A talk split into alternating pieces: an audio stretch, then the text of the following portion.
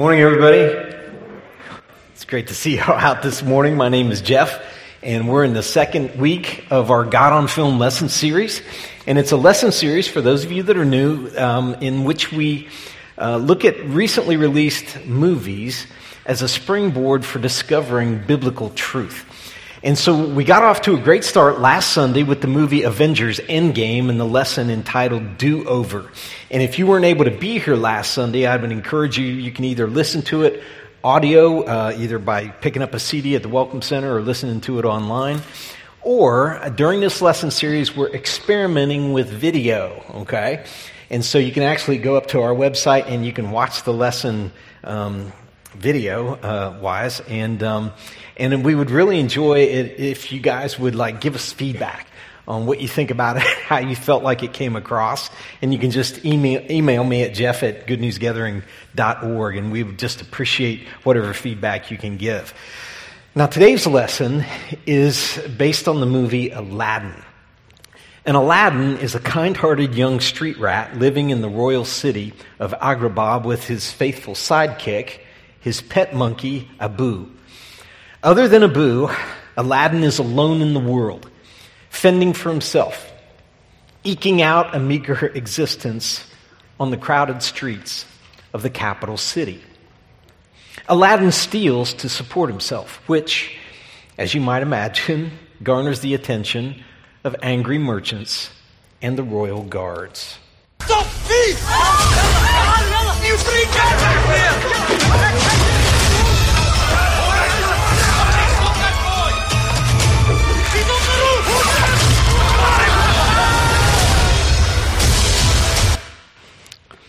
Though he steals to survive, the wily Aladdin often shares his food with others as poor, if not poorer, than himself. He is in some ways kind of an Arabian Robin Hood, a survivor who weaves his way through the narrow streets and marketplaces, outrunning and outsmarting the guards who give chase. And then one day, Aladdin meets a beautiful young woman who leads him to believe that she is the handmaiden of Princess Jasmine, the Sultan's daughter. In reality, she is Princess Jasmine. Bored with her sheltered life in the palace, she is snuck out to see what life is like for the people in her father's kingdom. And what she sees are children begging and existing on scraps. And when she gives a loaf of bread to hungry children without paying for it, the chase is on. Aladdin intervenes and helps her elude the guards who really don't realize who she is. Later, Aladdin sneaks into the palace in an attempt to find her, only to discover that the girl he met on the street is no handmaid. She's the Sultan's daughter, Princess Jasmine. Phew. T? How did you get past the guards? That was challenging. You cannot just break into a palace like you own the place. If you don't have anything, you have to act like you own everything. Now, Aladdin understands the reality of his culture. He says when you don't have anything, you have to act like you own everything. But it's just an act, there's no truth to it. And the truth is, street rats don't mix with princesses. She's out of his league. She's way above his station, and he knows it. but the Grand Vizier, the Sultan's right hand man, an evil man by the name of Jafar, has other plans. He's planning, actually, to overthrow the Sultan. But his scheme to seize the throne can only work if he can figure out a way to possess the magic lamp that has been hidden away in the Cave of Wonders. Now, only one who fits the description of a diamond in the rough can survive the cave and obtain the lamp. Jafar is evil, so he knows he's not the diamond in the rough. But he realizes this good hearted thief who's been snooping around the palace is. So Jafar tempts Aladdin with an offer he can't refuse. You stumbled upon an opportunity. I can make you rich. Rich enough to impress a princess. What would I have to do? There's a cave of wonders. Bring me the lamp. Your life begins now. Aladdin.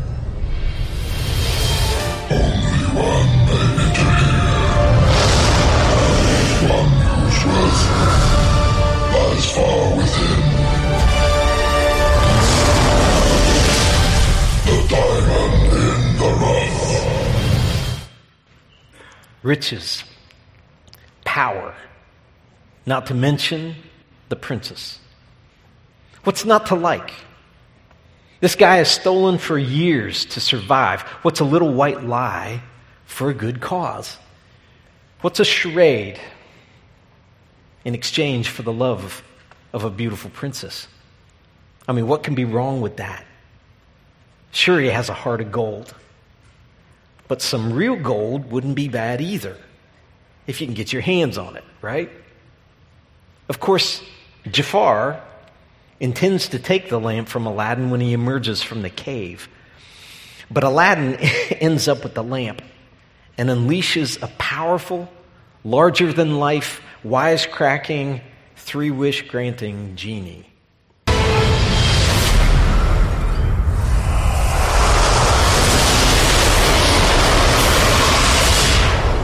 O great one who summons me, I stand by my oath, loyalty to wishes three. I'm kidding. Watch this.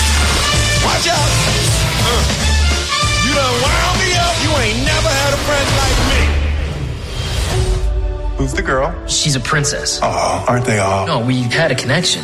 But she has to marry a prince. Hey, can you make me a prince? There is a lot of gray area in make me a prince. I could just make you a prince.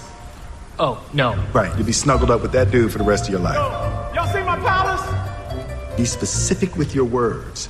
The deal is in the detail. Got it. Which I don't really understand because if she already likes you, why change? I told you, she has to marry a prince. I just want to go home, man. Okay, I can do that. Back up, boy. I need some room to work. Aladdin promises the genie that if he will help him impress Jasmine, he will use his third and final wish to free the genie. The genie fulfills Aladdin's wish and he rolls into Agrabah transformed into Prince Ali of Ababwa. It's a grand entrance, a gaudy display of wealth designed to mask the reality of who he really is. Prince Ali, fabulous, he Ali Ababwa. Show some respect, boy, genuflect down on one knee. Now try your best to stay calm. Brush up your Friday salaam. Then come and meet a spectacular coterie. Prince Ali, mighty as he, Ali Ababwa. Strong as ten regular men, definitely. He's faced a galloping horse, a hundred bad guys with swords. Who sent those ghouls to their lord? My Prince Ali. Fellas, he's got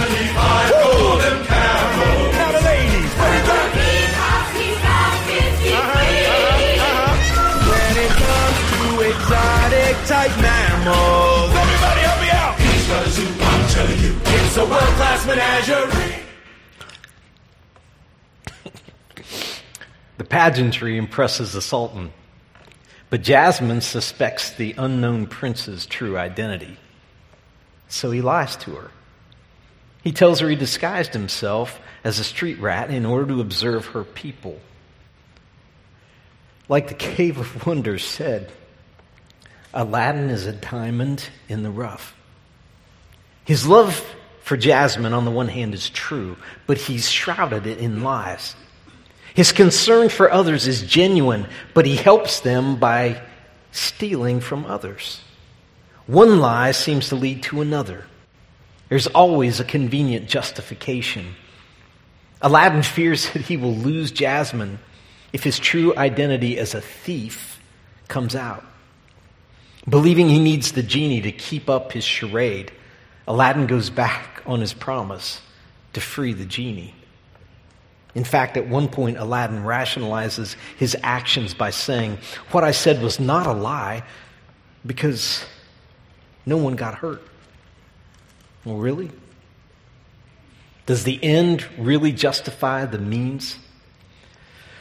Aladdin soon discovers the truth of the old saying Oh, what a tangled web we weave when first we practice to deceive.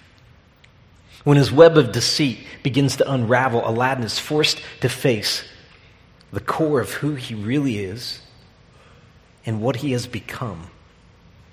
And in the midst of the final epic clash with the evil Jafar, with Jasmine and her dad's lives on the line, Aladdin finally remembers what matters most, and the diamond begins to emerge from the rough. No more lies, no more charades, no more pretending to be something he's not, no more going back on his word. He finally tells the truth. He admits his true identity to Jasmine. He finally keeps his promise. He frees the genie with his final wish. Good triumphs over evil in the end. And as you might expect in the finest tradition of romantic movies, he gets to marry the girl. Okay? now, when you think about it, the Cave of Wonders, I think, was on to something. It said, Only one may enter here, one whose worth lies far within the diamond in the rough. And when you think about it, Aladdin fits that bill. So many good deeds, so many admirable qualities, so many noble intentions combined with so much insecurity. His fear of not being accepted drives him to lie and deceive. His worth did indeed lie far within, in part because he shrouded it with an illusion of wealth and power and royalty. In reality, he possessed none of those things. And for most of the movie, Aladdin couldn't grasp that those things were part of the rough, hiding the diamond within. You know, the more I've thought about this movie, the more it occurred to me that in some way and to some degree, Aladdin is all of us. He is. Like Aladdin, we're capable of many good deeds. We possess admirable qualities, noble intentions, and yet we struggle with the reality of sin in our lives and that gnawing feeling that somehow we don't quite measure up, that in some way we are unacceptable to others if they only knew who we really are, and to God because He knows exactly who we are. Now, today we're going to look at one of Christ's closest followers, a man that many would describe as a diamond in the rough. Our focus verse for this lesson is coming up on the screens. We're all going to recite it together. Here we go. Now, all glory to God, who is able, through his mighty power at work within us, to accomplish infinitely more than we might ask or think. Glory to him in the church and in Christ Jesus through all generations, forever and ever. Now, think about what it's saying. It says, now. Right now, at this moment, you may be thinking that your life is more rough than diamond. And some of you may be thinking, I'm all rough. There is no diamond. But the Bible says, right now, in this very moment, all glory to God. In other words, all praise and honor to God. Why?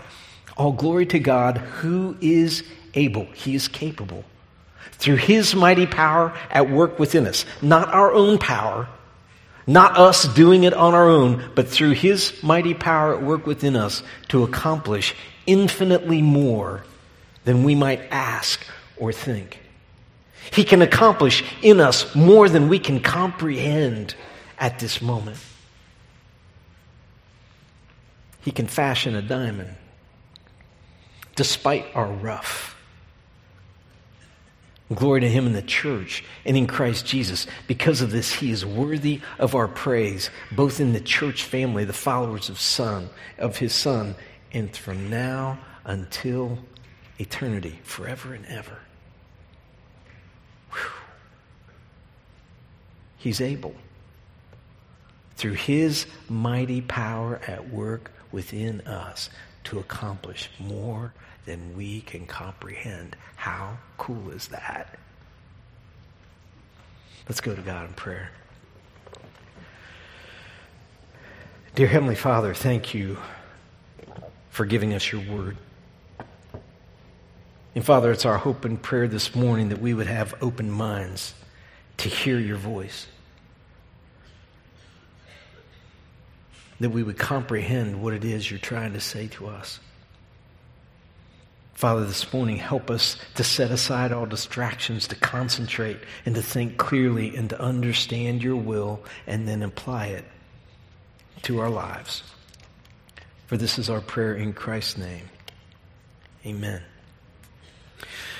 Now, friends, if this is your first time at Good News Gathering, you received a white sheet with holes punched on the side, and that's an outline that will help you follow along with this morning's lesson. It has all the scriptures we'll be covering and some fill in the blanks that will help you track with the lesson. And today, what we're going to do is we're going to go back for another look into the life of the Apostle Peter, a man that many would describe as a diamond in the rough. And today's story gives us some tremendous insight into this idea of the diamond and the rough in each of our lives. Scholars believe that this event actually occurred somewhere during the second, probably the early part of the second year of Jesus' three year ministry. Peter, Andrew, his brother, and James and John, all four of them were apostles, had already been traveling with Jesus as he traveled around the country preaching and teaching and healing people. But scholars believe that this early in Jesus' ministry, he had not yet called them to full time Christian ministry. And the 12 apostles would actually not be appointed by Jesus until sometime later in that second year of his ministry. So Peter, Andrew, James, and John were fishermen by trade. In fact, they were partners in a fishing business with James and John's dad, okay? So, apparently, what the, the, the setting of this story is scholars believe that they were kind of on a break from ministry and they'd kind of gone to their separate homes. They'd returned home, these guys, to help with the family business. And some scholars believe that at this time, right before this, Jesus had actually gone on by himself to his own hometown of Nazareth and had gone back to visit his home. And one day, Jesus shows up where the guys have been fishing. And the story goes like this. One day, as Jesus was standing by the lake of Gennesaret, now we're familiar with it by the, the, the phrase the Sea of Galilee. This is where Peter, Andrew, James, and John fishing business was located. It says the people were crowding around him. Now, this is the second year of Jesus' ministry. He's extremely popular. He's established a reputation as a fabulous teacher and also a healer. And so, everywhere he went, there were crowds, and they would tend to press in on him to the point that it was difficult for him to speak and to move about. It says the crowd, the people were crowding around him and listening to the word of God. Now, this is a fascinating phrase that they were listening to the word of God because the term that's used here in the original Greek is not a direct reference to the Old Testament. It indicates that the people were listening to Jesus speak words that came directly from God. In other words, when Jesus spoke, the people literally heard God speaking. That's the idea that you get here. He saw at the water's edge two boats. These two boats probably were the ones owned by Simon, Peter, and James and John. he saw at the water's edge two boats left there by the fishermen who were washing their nets. He got into one of the boats, the one belonging to Simon, also known as Peter, and ask him to put out a little from shore. Then he sat down and he taught the people from the boat. Now, this was not something that was unusual for Jesus. He would do this to get some distance between himself and the crowd because they would press so tightly upon him that the people in the crowd were having difficulty hearing him unless they were standing right next to him. And so he would get in a boat, they would go just a little bit out into the water, and then he would teach from the boat, and the people, larger amounts of the people, could actually hear him. And it says this when he had finished speaking, he said to Simon, Put out into deep water and let down the nets for a catch. Now, what you have to understand is Peter's not happy about this request. Okay? because he says, Master, we've worked hard all night and haven't caught anything. Now, fishing on the Sea of Galilee was generally done in that day and age at night. Schools of fish would come to the shallow water during the nights, making them easier to catch. The fishermen used large nets to drag behind the boats, and these things were heavy. Okay, so when you let it down into, into deep water, the farther it got down, the harder it was to drag up. And during the day, what they would do is they would fish at night, but during the day, then they would clean their nets and they would dry them out so that they would last longer. And that's probably what he was doing when Jesus showed up. And what would happen is the, sh- the fish tended to migrate toward deeper water during the day, which made them harder to catch. And so these guys had worked all night and they hadn't caught a thing. So not only are they irritated and frustrated, but they're probably bone tired. And pulling out into the deep water meant rowing out into the lake if the wind wasn't blowing, and the nets were heavy and hard to haul in. This was just a lot more work after a long and fruitless night. And why would Jesus expect him to catch anything in the middle of the day? That's not when you fish on the Sea of Galilee. Simon Peter says, Master, we worked hard all night and haven't caught anything but. Very important word. But because you say so, I'll let down the nets. I'll do it. Because you say so, I'll. Now think, think about this. Here you have a career fisherman. This was his business, taking fishing advice from a carpenter. Hmm. But notice Jesus said, put out into deep water and let down the nets for a catch. Jesus said, you know, if you do what I tell you to do, you're going to catch some fish here. And Peter, I, I can't even imagine he probably was struggling to believe it. But he trusted Jesus enough to obey. And says, when they had done so, in other words, when they had rowed out into the deep water and let down the nets, they caught such a large number of fish that their nets began to break. This catch was so miraculous in the middle of the day, their nets couldn't handle the load. They'd never seen anything like this before. So they signaled their partners in the other boat, James and John, to come and help them. And they came and filled both boats so full that they began to sink. Can you imagine this? I mean, these, these these boats begin to take on water. Not only are fish coming in the boat as they're hauling these nets in, but water is coming in with them. And the boats begin to sink down into the water. And it says, when Simon Peter saw this, he fell at Jesus' knees. Now, that may, that may seem kind of odd to you, but what scholars believe is that Jesus was actually sitting in the boat when this all was happening. And Peter, when these fish are coming over the side of the boat and they're hauling these nets up, kind of stumbles or struggles back to the back of the boat. And Jesus is sitting there, and Peter's like, I can't believe it. This is miraculous. And look at what he says. When Simon Peter saw this, he fell at Jesus' knees and said, and this may strike you as odd, but he says, Go away from me, Lord. You, you got to go. You got to get you got to get out of my boat. Why? I am a sinful man. The one who could see the depths of the sea, the one who could see a, a catch where these trained fishermen could not, could also see the depths of his mind, the depths of his heart. Every thought laid bare, every attitude brought to light, every motive exposed, every evil deed revealed. And Peter says, Go away from me, Lord. I'm sinful. I'm too sinful to be in your presence. I'm too sinful to have you in my boat. And you know, you think about it. Jesus, Peter had heard Jesus teach. I mean, he'd traveled with him. He'd seen him perform miracles. He'd, he'd watched him. Jesus even, he'd, he'd even seen Jesus cast demons out of people. And not too long before this, Jesus actually healed his own mother-in-law. Peter's mother in law.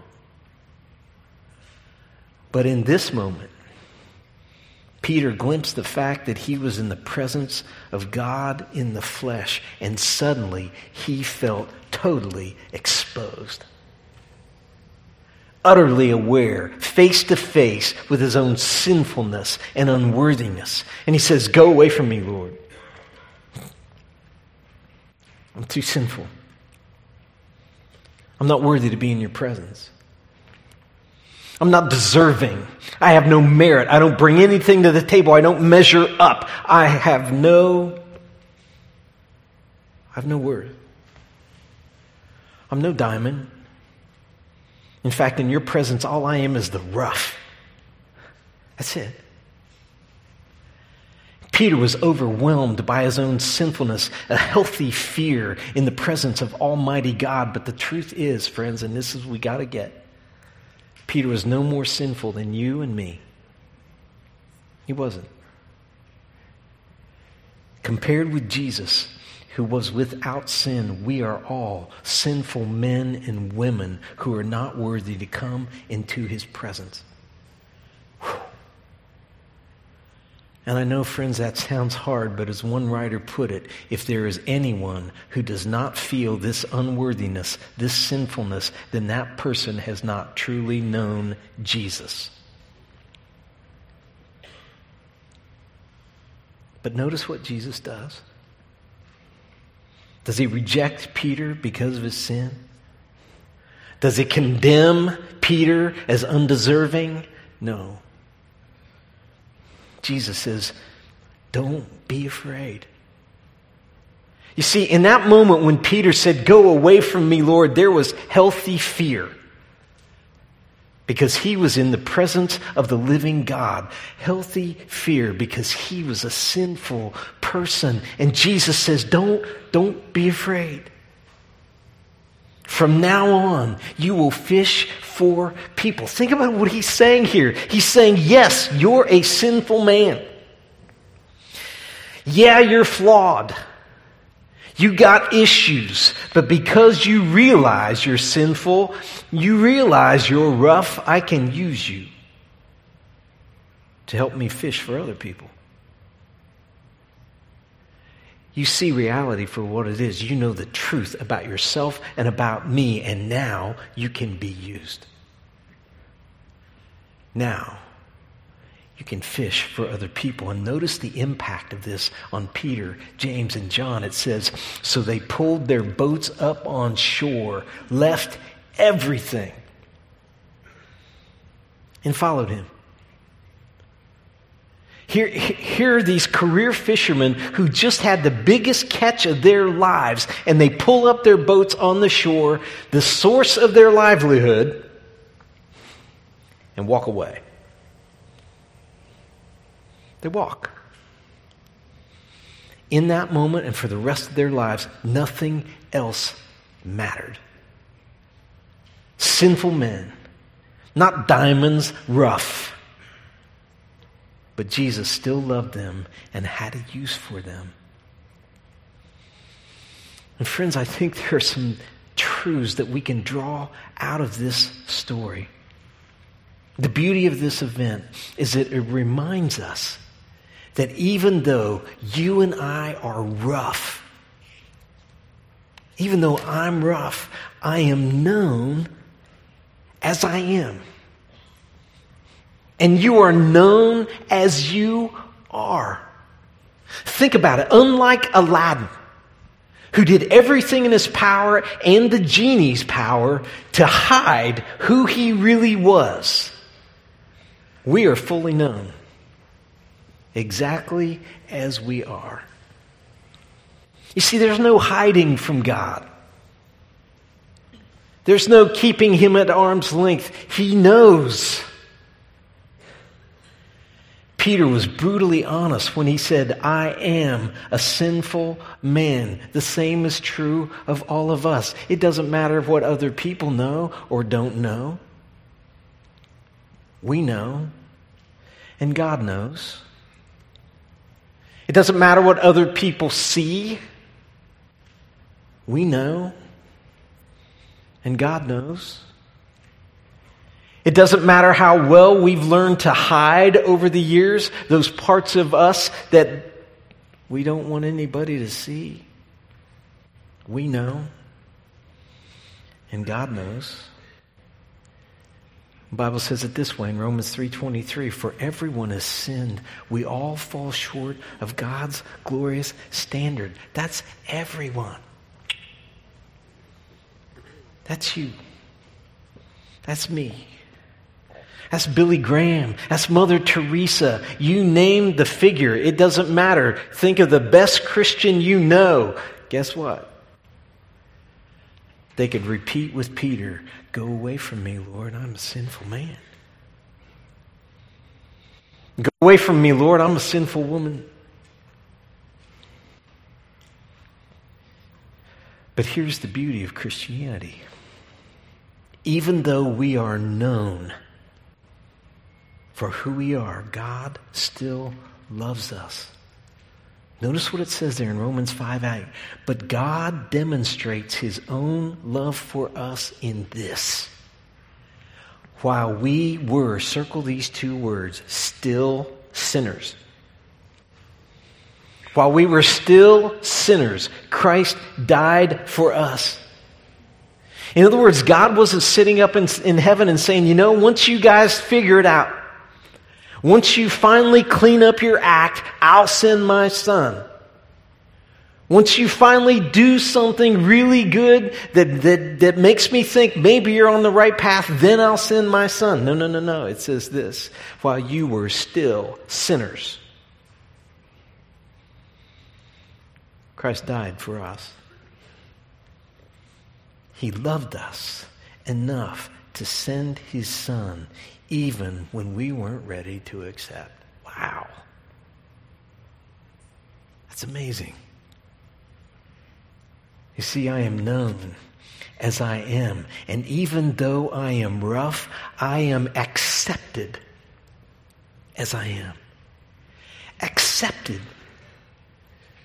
When you think about it, Aladdin believed that Jasmine would not accept him if she knew who he really was.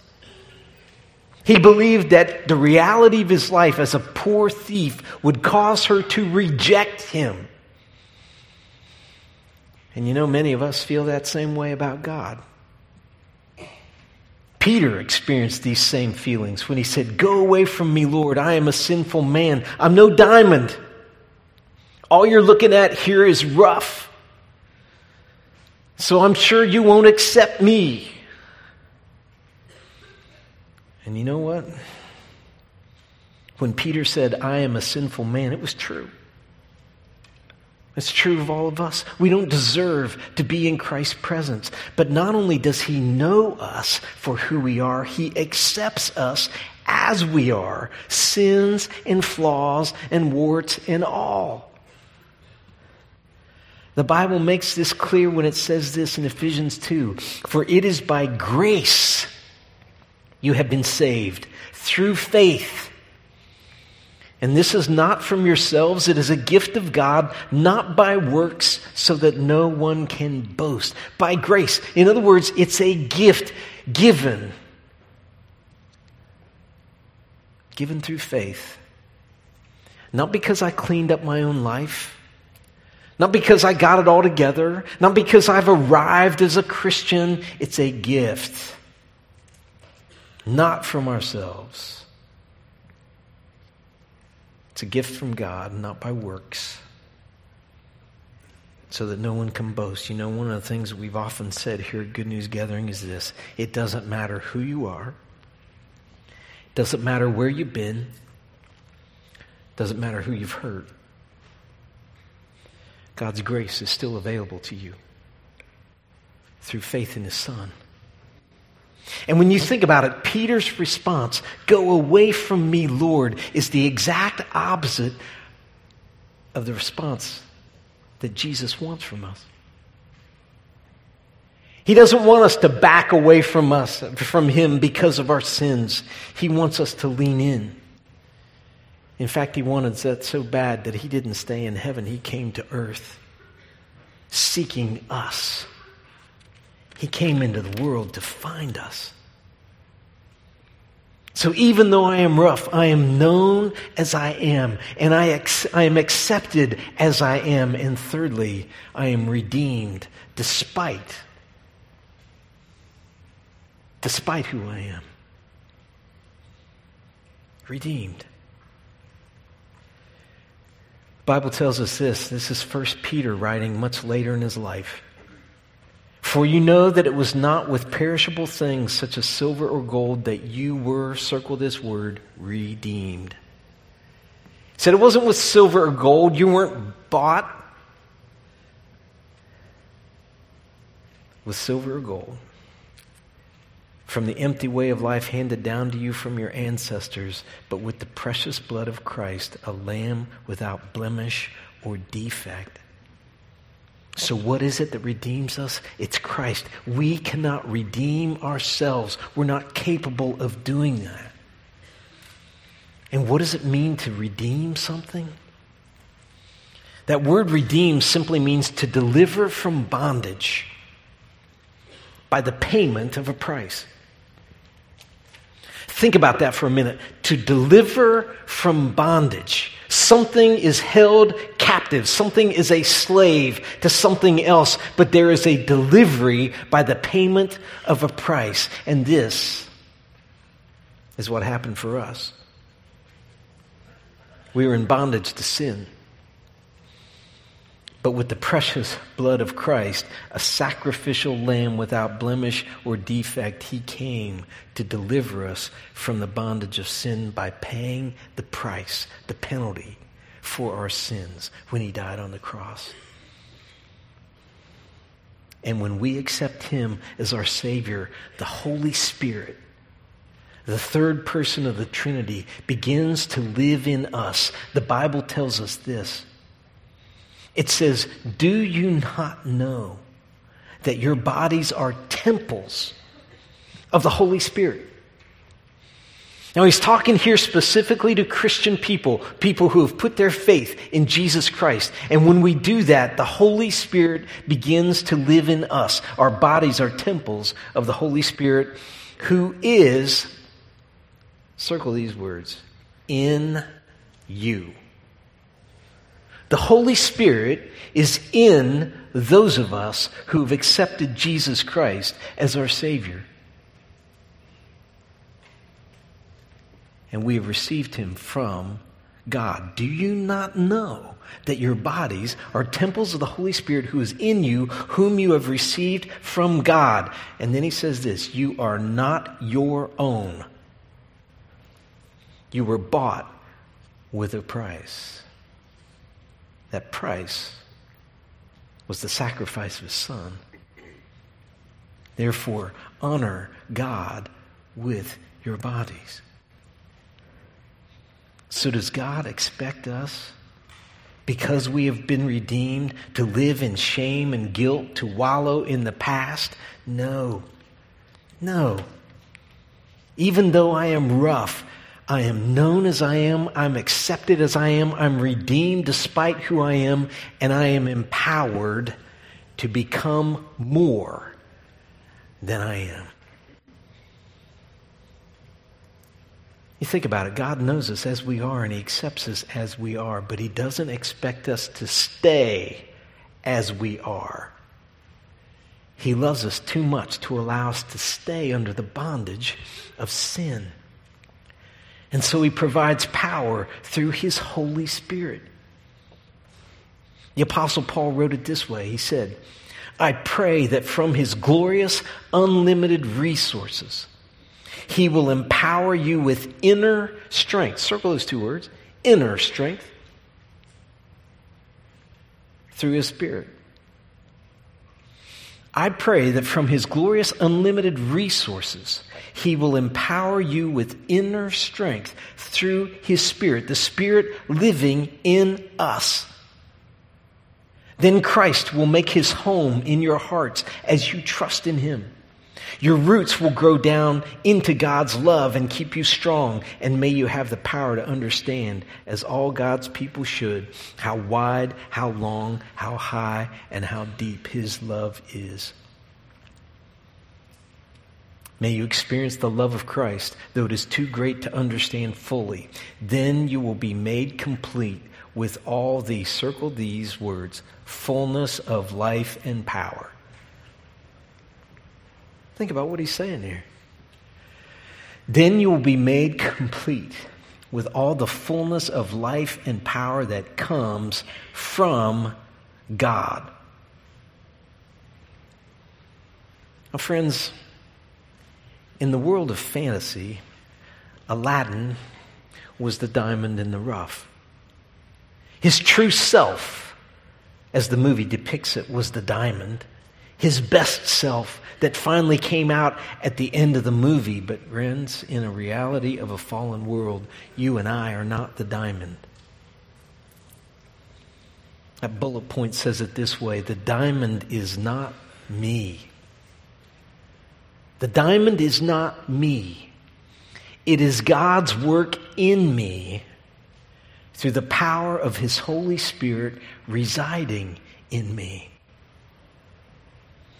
You see, God gives us His Holy Spirit to empower us to become what we could not become on our own. My friends, I don't know what sin you struggle with. I think every Christian that I've ever spoken to has admitted that they have some sin that has been a struggle for them something that they have had difficulty overcoming. And I don't know what you struggle with, but I do know this. You have been empowered to become more than you currently are. Peter was sinful, rough, that much was true. But Christ still called him into service, and he immediately dropped everything and followed him. And, friends, that's the response that Christ wants out of each one of us.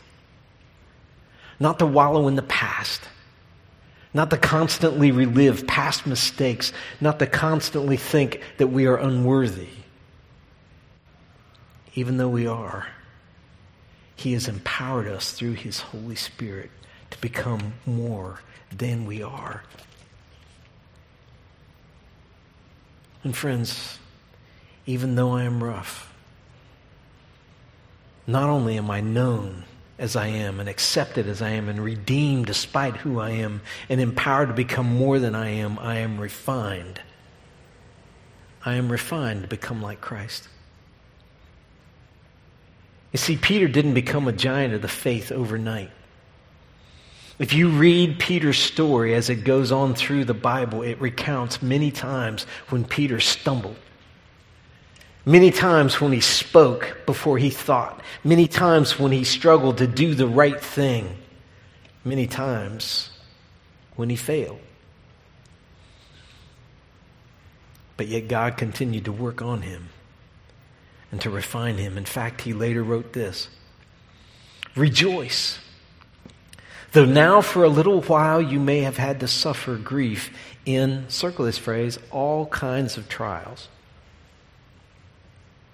All kinds of trials. And friends, I don't know what kind of trials you're suffering with. Whether it's some private sin that plagues you, or some difficulty in life, or an addiction, or whatever. Peter says, even in the midst of it, rejoice. These have come so that the proven genuineness of your faith, of greater worth than gold, which perishes even though refined by fire, may result in praise, glory, and honor when Jesus Christ is revealed. He's saying here, friends, you're being refined. As you struggle, you grow. Refinement is a process that requires fire. It requires at times that we be under pressure. It requires at times that we struggle. Because it is then that the genuineness of our faith is proven. And what is the goal? Apostle Paul tells us in Romans 8 For from the very beginning, God decided that those who came to him should become like his son. That is the goal for us, friends. To become like Christ. If there's one thing Peter understood as he wrote these words late in life, that's a lifelong process. It's something that will not be completed until Christ returns. But remember this. The Apostle Paul said this in Philippians 1 In all my prayers for all of you, I always pray with joy because of your partnership in the gospel from the first day until now, being confident of this. And friends, this is really cool. Some of you really need to hang on to this verse today. Being confident of this, that he who began a good work in you will carry it on to completion until the day of Christ Jesus. You see, God began a good work in you when you accepted his son. A good work that will continue throughout your lifetime. And a good work that will continue throughout mine. And friends, if we ever feel like we're not making progress, remember that God can be trusted to finish what He started. There may be bumps in the road. There may be times when we're progressing better than others, or there may be times when we feel like we took steps back. But God can be trusted. His Holy Spirit will empower us to grow more and more like His Son. And when we get discouraged, remember that God won't give up. He won't give up on you. He will carry his work to completion. And when you feel incomplete or unfinished or distressed by the fact that you're not growing or that you're still rough, remember God's promise is to complete his work in you. He will complete his work. Now, friends, this morning as we close, I'd like you to take out your Connect card, if you would, please.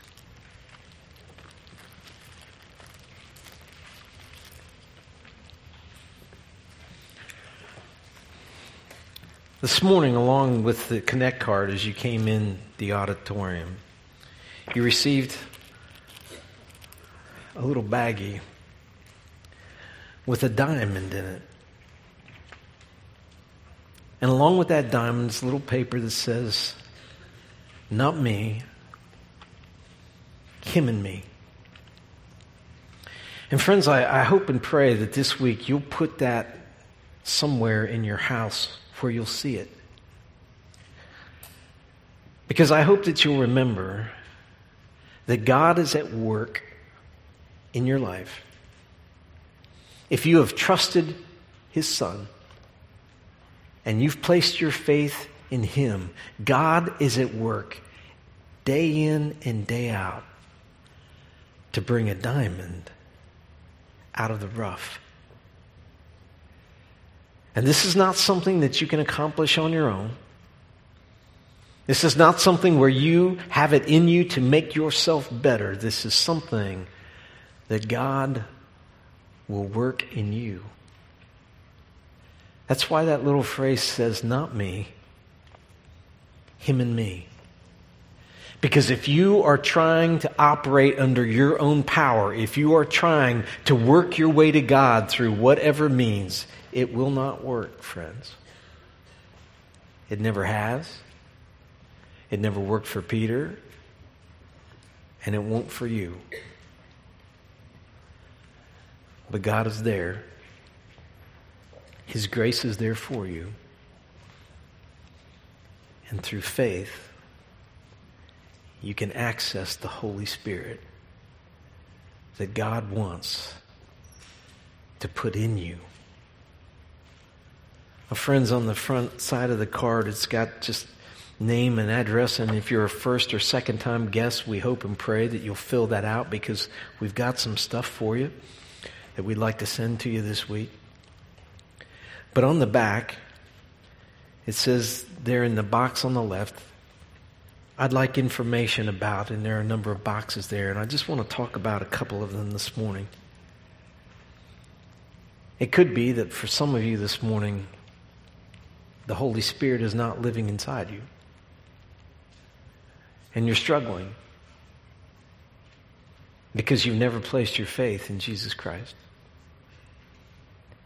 And friends, if that describes you and you would like to know more about what it means to be a follower of Christ and to have the Holy Spirit operating in your life, please check that box. We'll set up a time to talk with you. Or perhaps this week, you've already made that commitment. You know who Jesus is, and you've asked him to be the Savior of your life. And friends, if that describes you, maybe you've just never gotten around to being baptized and and we've got a baptism celebration coming up in just three weeks on August the 4th. And we'd love for you to be a part of it, and you can check that box that says baptism. And we'll have you in to talk about what all that means. Perhaps you've already accepted Christ and you want to get to know more about Him and more about what it means to be a part of a family of faith. Because, friends, one thing we've discovered here at Good News Gathering is that in order to grow as a Christian, you need other Christians around you that you do life with and grow with and learn with. And, Father, that's why we do life groups here. Because it's a phenomenal environment for spiritual growth. And if you're not in a group now, I hope that you'll consider that. And finally, this morning, one other thing I want to talk about is here at Good News Gathering, we talk about giving our lives in service to others. This is what it means to emulate Christ because he came to the earth to give his life for us. And when we serve others, we are mimicking what Christ did for us. And next Saturday night, we have this tremendous opportunity for all of us as a church family to serve other people here in our community.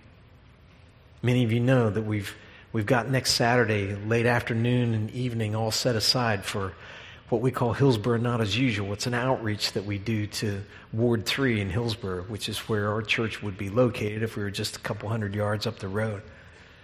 But yesterday morning, a bunch of people showed up here and they distributed invitations to everybody in Ward 3. Hundreds of these things went out, asking them to come out and be a part of a carnival that we're going to put on for children next Saturday and also a part of our family movie night. And we're praying that God will bring hundreds of people out next Saturday to interact with us, to allow us to serve them, and hopefully share the good news of Jesus Christ with them. Friends, I don't know where you're at this morning, but I do know this. God wants to bring about a diamond in whatever rough your life is right now. And it's not you. You can't do it on your own. It's Him in you. He's waiting for you, friends. Now, if anybody would like to pray after the service, I'll be right down here in the front. And you can come up and you can tell me what's going on in your life, or you can just say, Hey, Jeff, I've, it's an unspoken prayer. I just need somebody to pray. I'll be happy to pray with you. Remember, God is bringing a diamond out of your rough. Let's go to God in prayer. Dear Heavenly Father, we thank you for this day and for this opportunity that we have to read your word and to learn from Peter and from that moment in his life when he realized that he was in the presence of God in the flesh and the impact that that had on him. Father, may it impact us as well, and may we, like Peter, obey. When you call us into your service, help us to obey because we know that you are working a work in our lives that will bring a diamond out of our rough. For this is our prayer in Christ's name. Amen.